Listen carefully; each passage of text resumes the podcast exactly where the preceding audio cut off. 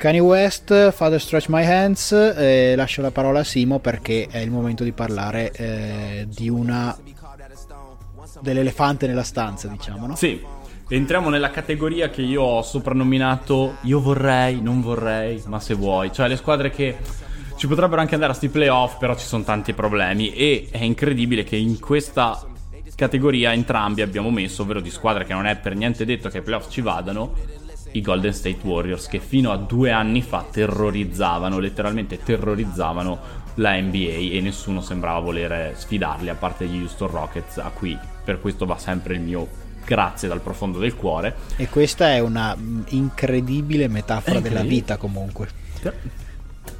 La, para- sì. la, parabola, i cerchi della vita che eh, ha portato una squadra eh, che cannibalizzava l'NBA eh, a non giocarsi playoff l'anno scorso e eh, a rischiare fortemente di non farli quest'anno. Io dico, ti faccio questa domanda e ti dico già cosa risponderei io. Se fosse stato Clay Thompson, li avresti messi nei, sicuramente ai playoff? Io sì. con Clay sì. Sì, ecco. 100%. Però la sua assenza è pesantissima. E cioè, il discorso secondo me è che, come dicevamo prima, ogni vittoria quest'anno conta di più e anche ogni sconfitta perché le partite sono meno. E veramente basta un'epidemia, due casi di Covid, un infortunio a deragliare la stagione di una squadra. E questa squadra qua, se Kerry si ferma, cioè veramente se Kerry porta questa squadra ai playoff, spero che gli venga dato il, il giusto onore perché se lui si ferma, questa è una squadra che arriva ultima a ovest. Ultima. Allora... Con lui ha la possibilità di arrivarci ai playoff. Mi, mi prudono. Cioè, mi, mi prude la lingua perché vorrei dire una cosa, però la dirò dopo eh, okay. quando faremo le nostre previsioni. Comunque sì, eh, è, è, è, proprio così, cioè, con Clay Thompson questa è un'altra squadra perché rimetti insieme gli Splash Brothers eh, con Draymond Green, ricrei quel nucleo che aveva lanciato eh, la grande cavalcata e l'era d'oro di Golden State.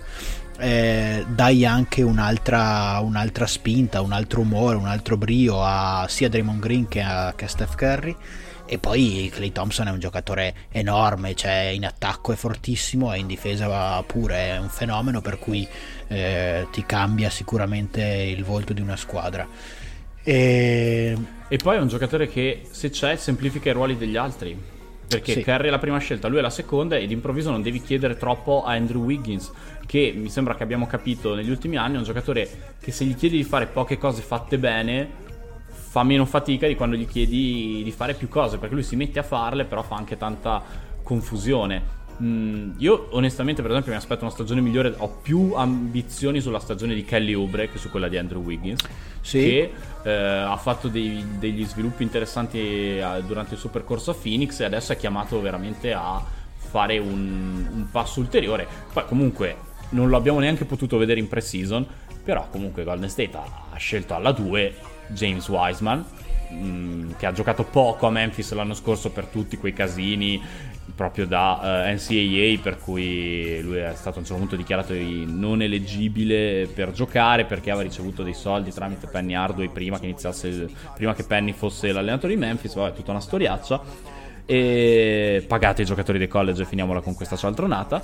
Eh, però insomma c'è cioè, comunque una scelta chiamata la numero 2 potenziale smisurato anche tanti campanelli d'allarme però diciamo magari non ci si può aspettare tanto al primo anno. Abbiamo visto che spesso i lunghi, i lunghi fanno fatica al primo anno perché devono imparare a difendere a livello NBA e, e devono sviluppare il loro corpo contro dei lunghi che lo hanno già sviluppato e possono quindi fare fatica però è una squadra interessante, però per arrivare ai playoff Kerry quest'anno dovrà veramente lavorare. Eh, passa tutto dalle mani di Steph Curry eh, e non c'è granché altro da aggiungere se non che eh, comunque in panchina c'è, c'è, ancora Steve Kerr per cui anche lì grande allenatore penso che qualcosa comunque riuscirà a, a fare. Mm, credo che riuscirà a far migliorare Kelly Ubre sicuramente, che poi giocherà con la scimmia sulla spalla di essere stato scambiato in una maniera che non gli è piaciuta, eh, per cui penso che possa essere una sorta di revenge season un po' in, sì. in, in tono stato... minore dopo essere stato tipo la faccia di tutto il marketing che avevano fatto i Phoenix Suns eh, su quel nuovo nome, de- cioè proprio l'avevano reso protagonista di tutto, anzi lui aveva creato anche questo brand The Valley per Phoenix, poi ha detto vabbè vai, eh ma cioè, l'NBA è... È così. È, è una giungla, è una giungla, sì, come direbbe qualcuno. Da un certo punto di vista penso che mm, se vuoi trovare un lato positivo in questa situazione per Golden State è che una stagione così a Kerry non è mai stato chiesto di farla. E quindi da spettatore, come dire, disinteressato, da non tifoso di Golden State, è bello l'idea di poter per una stagione vedere Steph Curry che praticamente gioca a fare James Harden e vedere che cosa può combinare quando gli viene chiesto non di essere l'altruista e di sacrificare i suoi tiri per Thompson, Barnes o Durant, ma invece gli si chiede ok adesso prenditeli questi 30 tiri perché ci serve e sono proprio curioso di vederlo. Ok, smettiamo di parlare di Golden State perché sì. sennò non mi tengo più e sta, ti sta. faccio un altro nome, eh, Indiana Pacers. Sì, sì, sì. Eh, io sono stato in dubbio fino all'ultimo se metterli nei sicuri ai playoff e avrei più o meno chiuso la Easter Conference tutta in sicurezza perché secondo me il, il livello si abbassa abbastanza alla Easter Conference cioè, le squadre in alto sono tutte molto buone. Quando si scende senza scendere. Però anche io alla fine non ero sicuro che possano essere da playoff. Che dire. Mh, mm, le sicurezze sono Brogdon e Sabonis. E TJ Warren se riesce a essere mh, mm, sano. Eh, in tono minore anche Lamb. Le domande sono: hanno cambiato coach? Non è ancora chiaro, e secondo me la risposta è no, ma comunque non è ancora chiaro se Turner e Sabonis possano coesistere.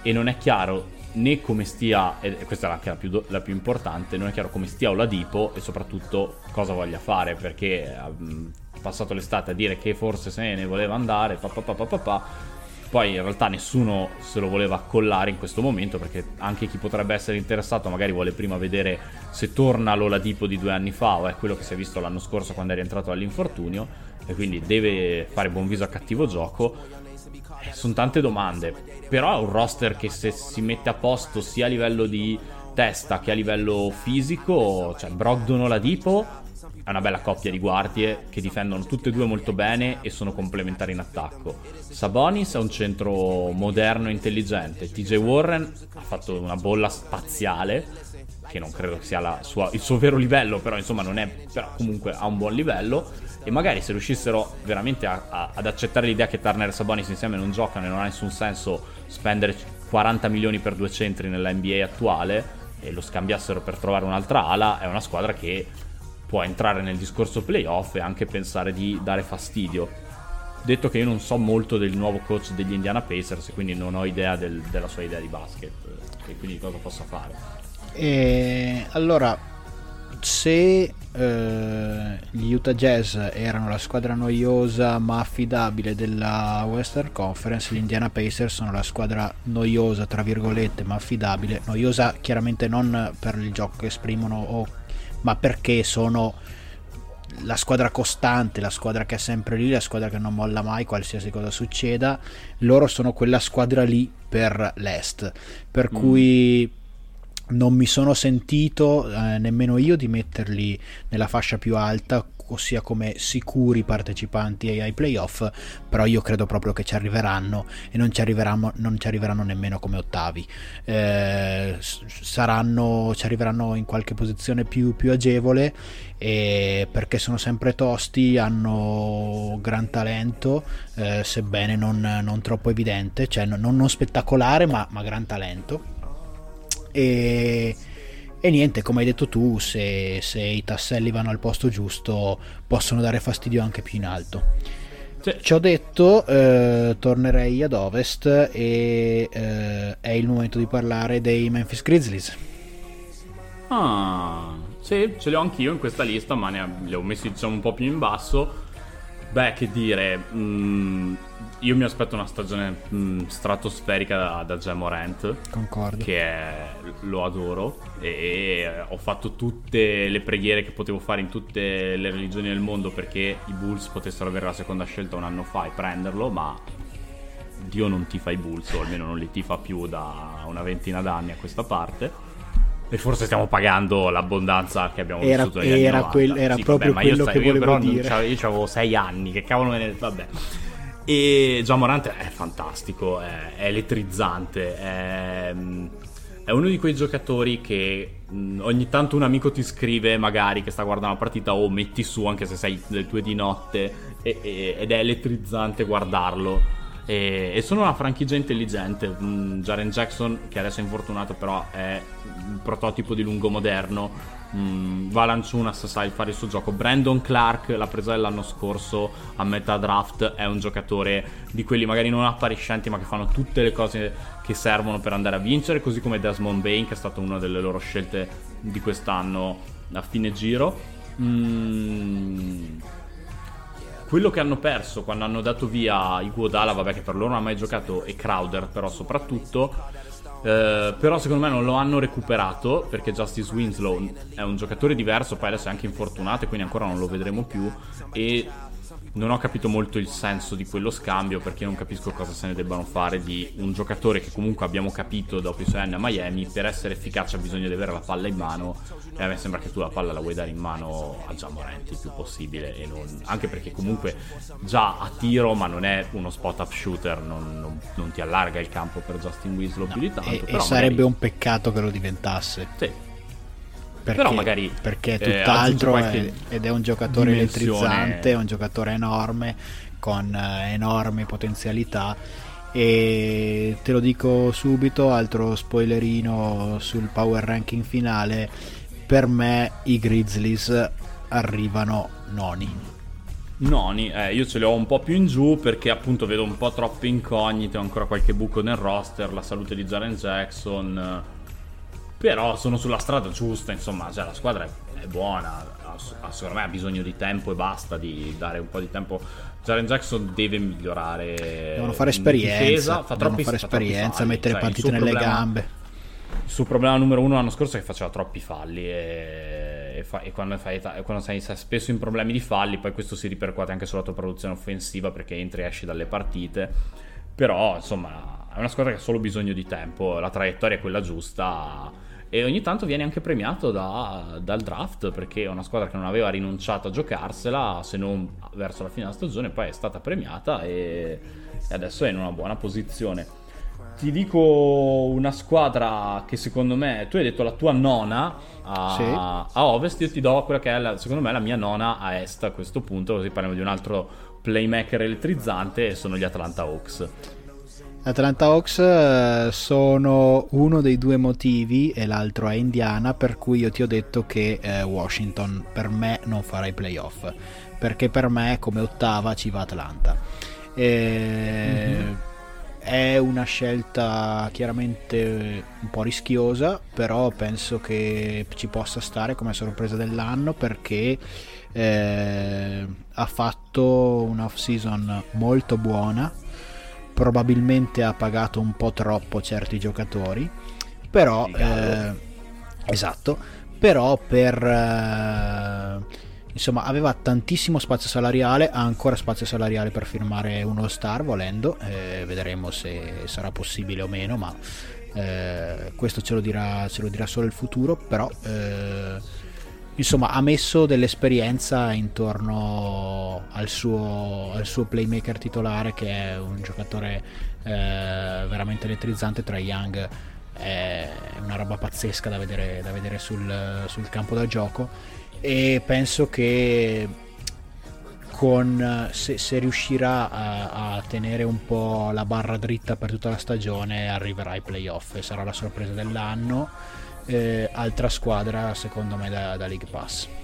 Allora, assolutamente sì. Anche perché, ehm, scusami, chiudo, eh, Region Rondo eh, abbiamo visto cos'è ancora capace di fare e se si mette sì, in testa che vuole fare... Certo, però se no, si mette in testa che vuole fare la chioccia eh, a Trey Young può dare grosse soddisfazioni. Sì, quello che Region Rondo ti dà durante la stagione regolare è che è un assistant coach aggiunto anche quando è in campo, e forse un po' quello il problema, perché veramente cioè, gioca non con la seconda, con la prima. Eh, oltre a Region Rondo, così facciamo un piccolo ripiego anche magari per chi ci ascolta, la, l'off season di Atlanta Hawks ha incluso le firme di Danilo Gallinari, che è forse la firma più importante, insieme a quella di Bogdanovic, che appunto è saltata la trade con con i Bucks si è poi accasato proprio ad Atlanta.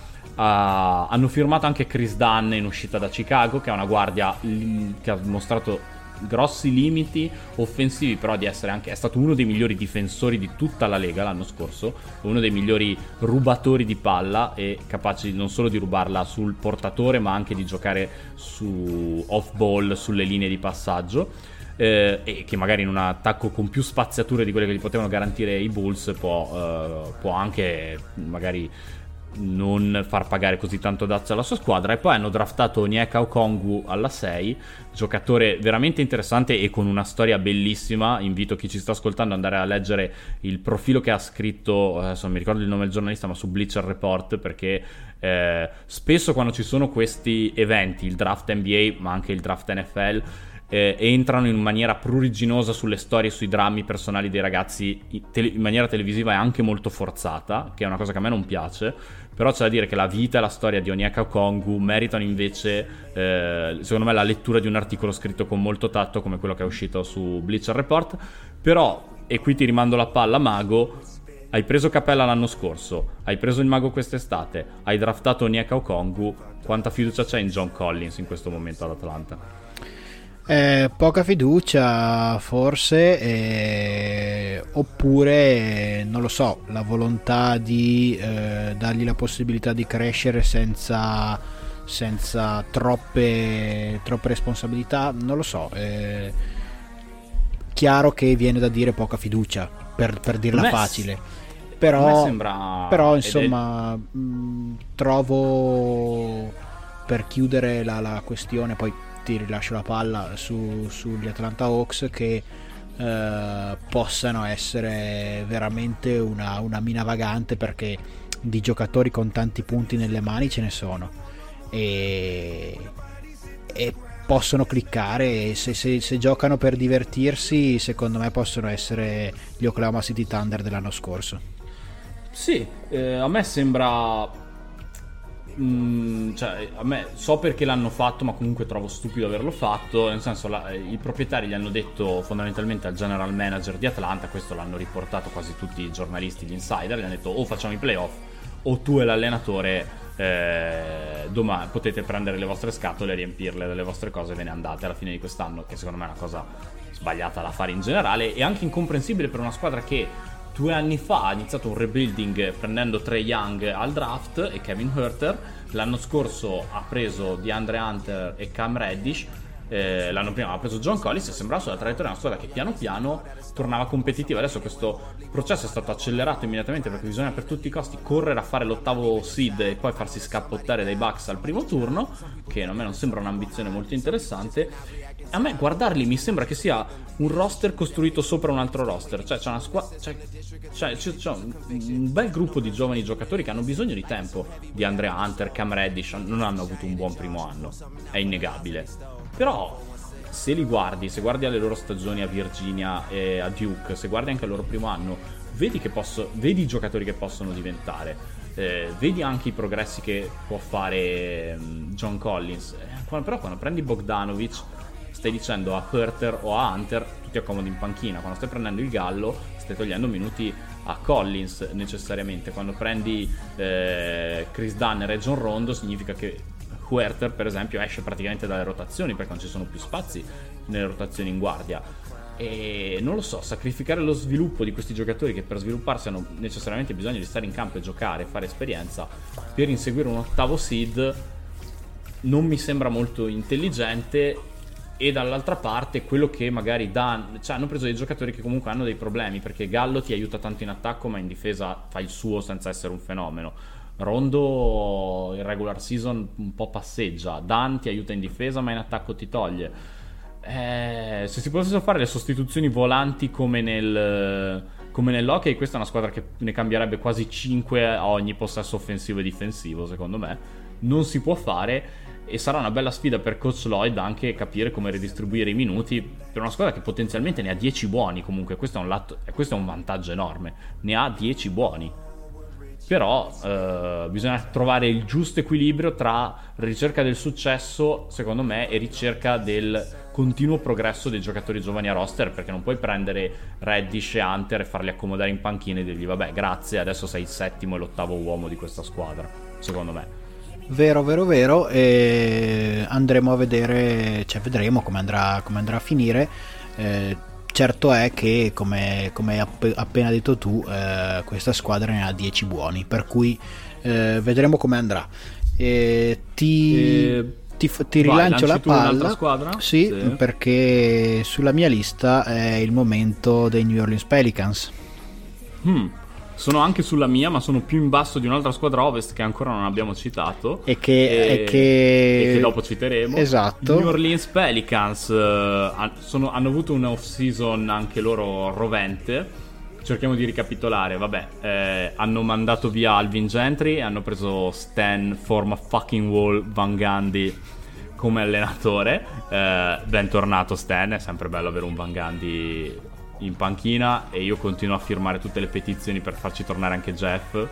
Ma così, cioè non so neanche se potrebbe far bene, però sarebbe bello. Eh, perché sono dei bei personaggi oltre che degli ottimi allenatori.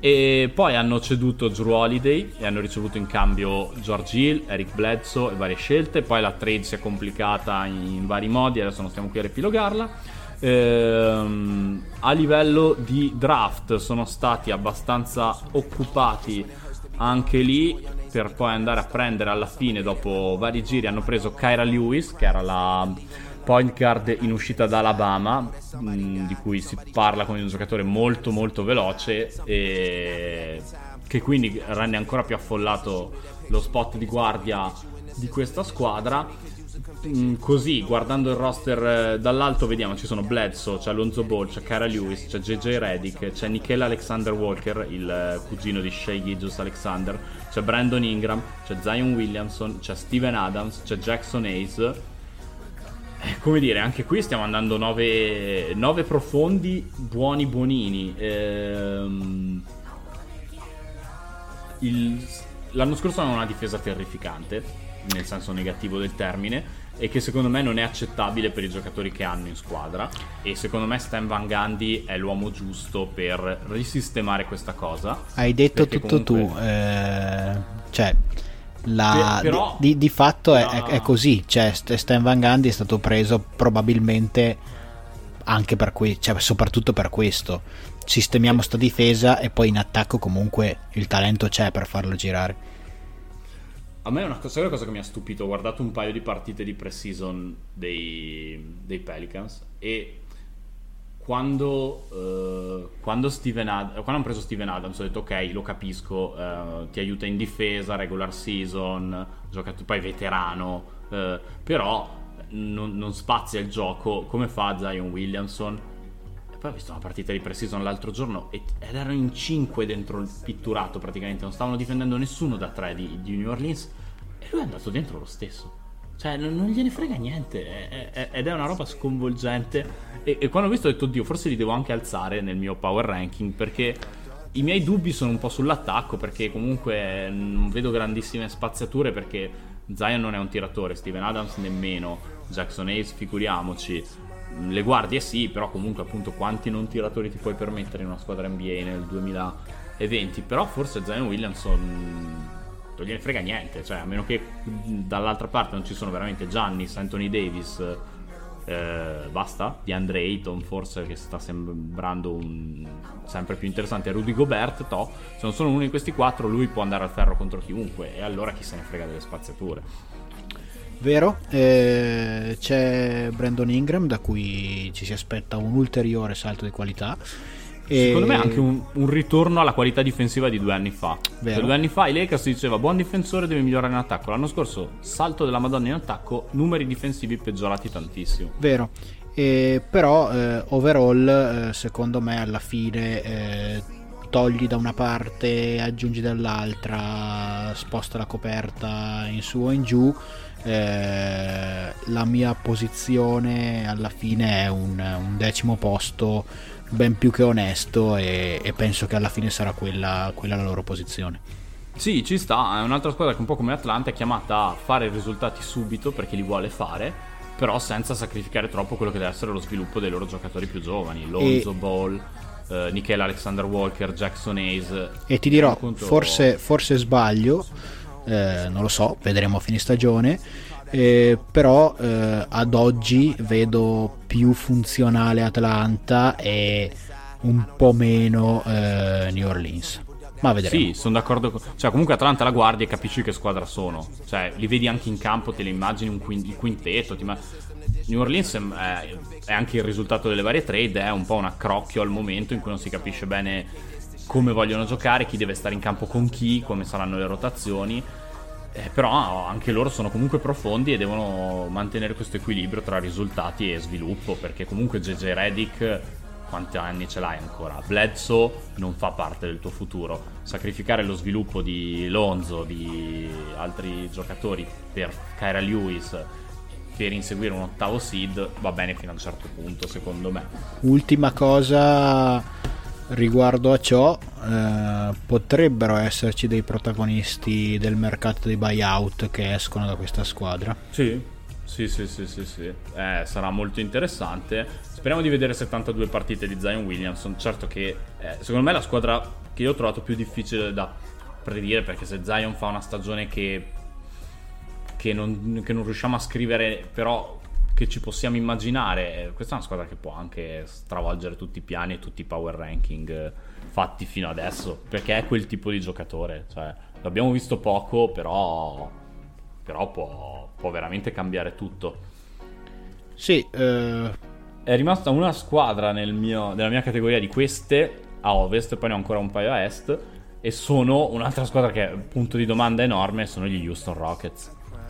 Allora, chiaramente eh, eh, sì, sono, sono, sono, anche nella, nella, mia lista, li ho messi anch'io qui e, e, li ho messi qui e li ho messi in fondo appositamente.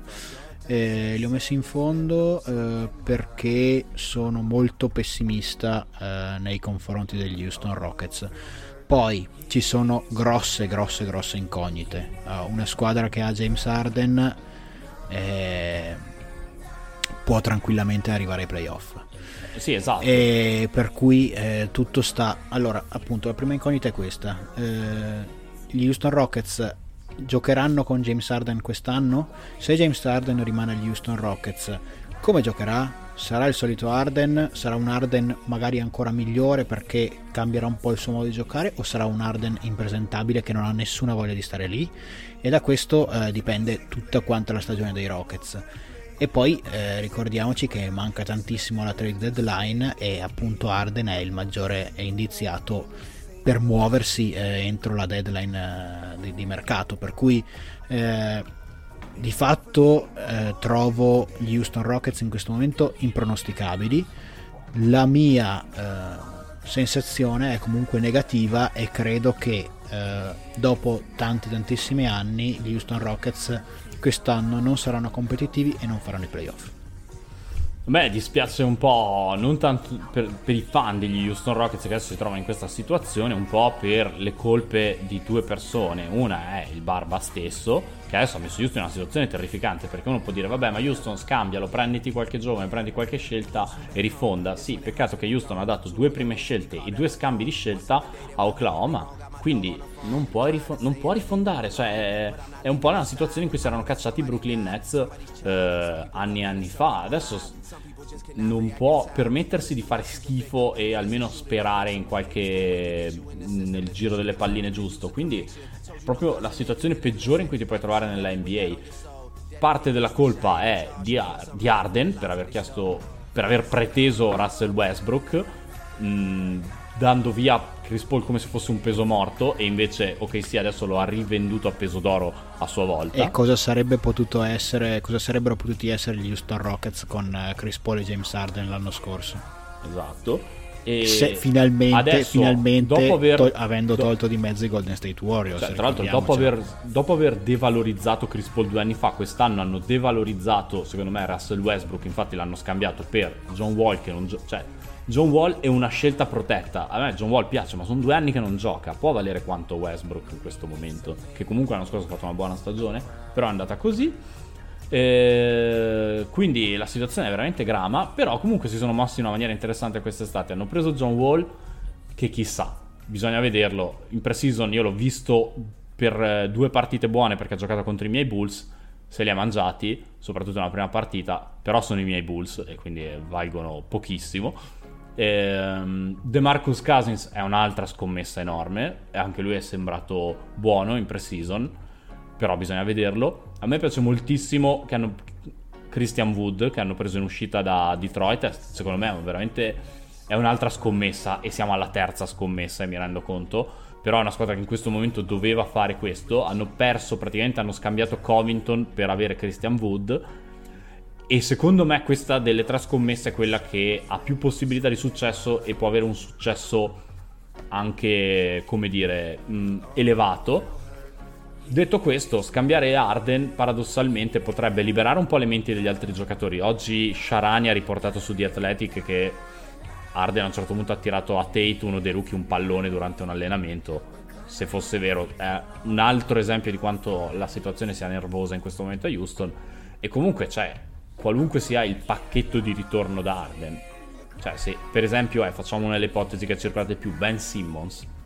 Beh, se tu prendi Ben Simmons, lo metti a fianco a John Wall, a Christian Wood, a DeMarcus Cousins e a Eric Gordon, PJ Tucker e questi giocatori qua, questa è una squadra che i playoff a Ovest se li potrebbe fare comunque. Quindi non è neanche messa così male, però eh, in questo momento è difficile da predire. Eh, sì, come dicevo prima, difficilissimo, credo quasi impossibile. Eh, una cosa che voglio dire rispetto a quello che hai detto tu è: te lo danno Ben Simmons? Io penso proprio di no. E non lo so. E niente, credo che sì. Chiaramente i Rockets non sono in assoluto una brutta squadra, però il livello a ovest eh, per fare i playoff eh, è altissimo, cioè è, è una vasca degli squali. Sì eh, si sbraneranno senza pietà, per cui eh, la vedo veramente dura. Io ho un'altra squadra in questo lotto, una sola, e sono gli Orlando Magic. Ce li ho anch'io, parlavamo prima di squadre noiose. Forse la squadra più noiosa della Lega. È una squadra che, eh, da, vabbè, che dire, mh, mm, hanno dato due contrattoni ieri, uno 3, milioni, 3 anni 50 milioni a Markel Fultz, eh, che sembra meglio del Markel Fultz di, di Philadelphia, però è ancora una point guard che non tira, io mi chiedo quale... cioè se, se sei una point guard e non tiri nella NBA di oggi, non basta essere un buon difensore, devi essere un ottimo difensore, non basta essere un buon playmaker, devi diventare un ottimo playmaker. E al momento Fultz non è nessuna delle due cose. Hanno dato un contratto cartone, quant'era? 4 anni 80 milioni a Jonathan Isaac, che è un giocatore stupendo, ma si è, di, si è rotto di nuovo il crociato ed è neanche il primo infortunio della sua carriera. E lo rivedi l'anno prossimo, bisog- ed è restricted free agent quest'estate, che bisogno c'era di spendere così tanto. Eh, a me è una mossa che mi ha lasciato un po' così, perché veramente chi è, chi è che quest'estate viene e gli offre il massimo, diciamo che 20, sono 28 milioni volendo a, a, un giocatore che ha appena perso un anno perché gli ha saltato il crociato. Scelta loro. E poi sono sempre i soliti, c'è Fournier in due, sono, c'è Aaron Gordon da tre che come al solito lavora senza spazio che, che, gli potrebbe permettere di esprimersi magari anche meglio, c'è Vucevic e c'è l'oggetto del mistero Mobamba. Sì, eh, sono questi e devo dire, cioè, se devo essere brutale, niente di eccitante. È no. una squadra per cui non provo nessun tipo di entusiasmo. Eh, può arrivare a giocarsi playoff perché a questo punto della Eastern Conference può succedere di tutto perché il livello è un po' sceso, di fatti eh, l'anno scorso li hanno fatti eh, però insomma niente di eccitante e passerei oltre. No, l'ultima cosa che aggiungo è che a me è piaciuta la loro scelta al draft, la quindicesima, hanno preso Cole Anthony, la point guard in uscita da North Carolina, che ha avuto un brutto anno a North Carolina, ma fino all'anno prima se ne parlava come di uno dei due o tre prospetti migliori della draft class, eh, McDonald all'American, spesso un migliore in campo, spesso anche a questi summit eh, di prospetti liceali, poi ha avuto una brutta stagione in una pessima North Carolina in cui gli veniva chiesto di tirare fuori il coniglio dal cilindro a ogni azione. E secondo me è l'unico se io fossi un tifoso di Orlando e dovessi sperare in qualcosa quel, io spererei in Cole Anthony perché comunque una chance che sia stata una bella steal of the draft Cole Anthony ce l'ha. E quindi è l'unica cosa che direi tu non hai più nessuna squadra in questa categoria mi dicevi? Nope io ne ho ancora una quindi a questo punto ce ne ho sempre una in più di te a quanto pare e ne ho ancora una te la butto lì e ne parliamo e sono sei pronto? prontissimo It's time for Mellow gli no. Charlotte Bobcats. allora, senti, senti. Allora, se, se, se, se Gordon Hayward allora, per me sono undicesimi, eh, sto dicendo. Quindi sono fuori persino dal play-in tournament. Però se si gioca di poche partite il margine c'è. Se Gordon Hayward gioca 72 partite è un giocatore migliore di qualunque giocatore c'è a Orlando. Melo mh, mm, è, è, comunque un giocatore interessantissimo. Miles Bridges è un buon giocatore. Li ho visti in pre-season. Mi sembra una squadra che è già molto affiatata. Mi, sorridono, non lo so, giocano bene insieme, muovono la palla. Uh, non ci sono tanti fenomeni, però ho visto una squadra con, con dell'entusiasmo e hanno speso 125 milioni per andare ai playoff con Gordon Hayward e secondo me una piccola chance col play-in tournament di andarsi a giocare quel decimo posto, quel decimo posto lì, eh, non dico ottavi non ci arrivano, ma quel decimo posto lì e poi nella partita secca può capitare di tutto. Uh, vado a chiedere a Virginia che due anni fa ha perso da First Seed alla Merch Madness, Vero. ma è successo prima. Quindi quello è il loro, il loro livello, secondo me, di fare il decimo posto e andarsi a giocare tutto nella partita secca. Però ce l'hanno, quella chance lì in questo est ce l'hanno. Eh, sì, può essere. Eh, io ti dico che li ho messi addirittura dietro a Chicago in... Uh, Nel che tu non guardi Chicago. In classifica. Ma non lo so, vedremo. vedremo. forse io sono un po' paraculo nel mio pessimismo sulla mia stessa squadra, però. E che ci sta. E... Che ci sta sempre. Non lo so, chiaramente è un'altra squadra il cui risultato finale oscilla tantissimo, cioè può andare sì. molto bene e comunque, ripeto, il molto bene è il molto bene che dici tu, decimo posto, nono e giocarsi il play-in. Molto bene o molto male, cioè secondo me eh, se si rompe Gordon Hayward, questi possono anche giocare per arrivare penultimi, per dire. Eh, per cui, boh, secondo me, sinceramente, io, io, li ho piazzati senza neanche pensarci troppo nel, nell'ultimo gruppone. Eh, ultimo gruppone di cui parleremo eh, dopo aver ascoltato Humble di Kendrick Lamar. Nobody pray for me. It been a day for me. yeah, yeah. Hey, I remember syrup sandwiches and crime allowances. Finesse a nigga with some counterfeits, but now I'm counting this. Parmesan with my accountant lips. In fact, I'm down in this. You say with my boo tastes like Kool-Aid for the analyst. Girl, I can buy a Westy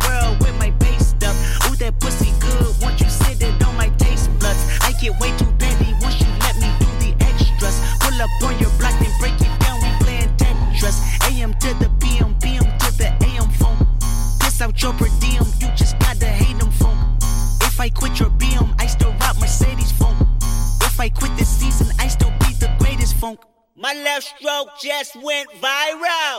Right stroke put a baby in a spiral. Soprano C, we like to keep it on the high note. It's levels to it, you and I know. Bitch, be humble. Hold up, bitch. Sit down. Hold up, be humble. Hold up, bitch. Sit down Be humble. Bitch, sit down. Be humble.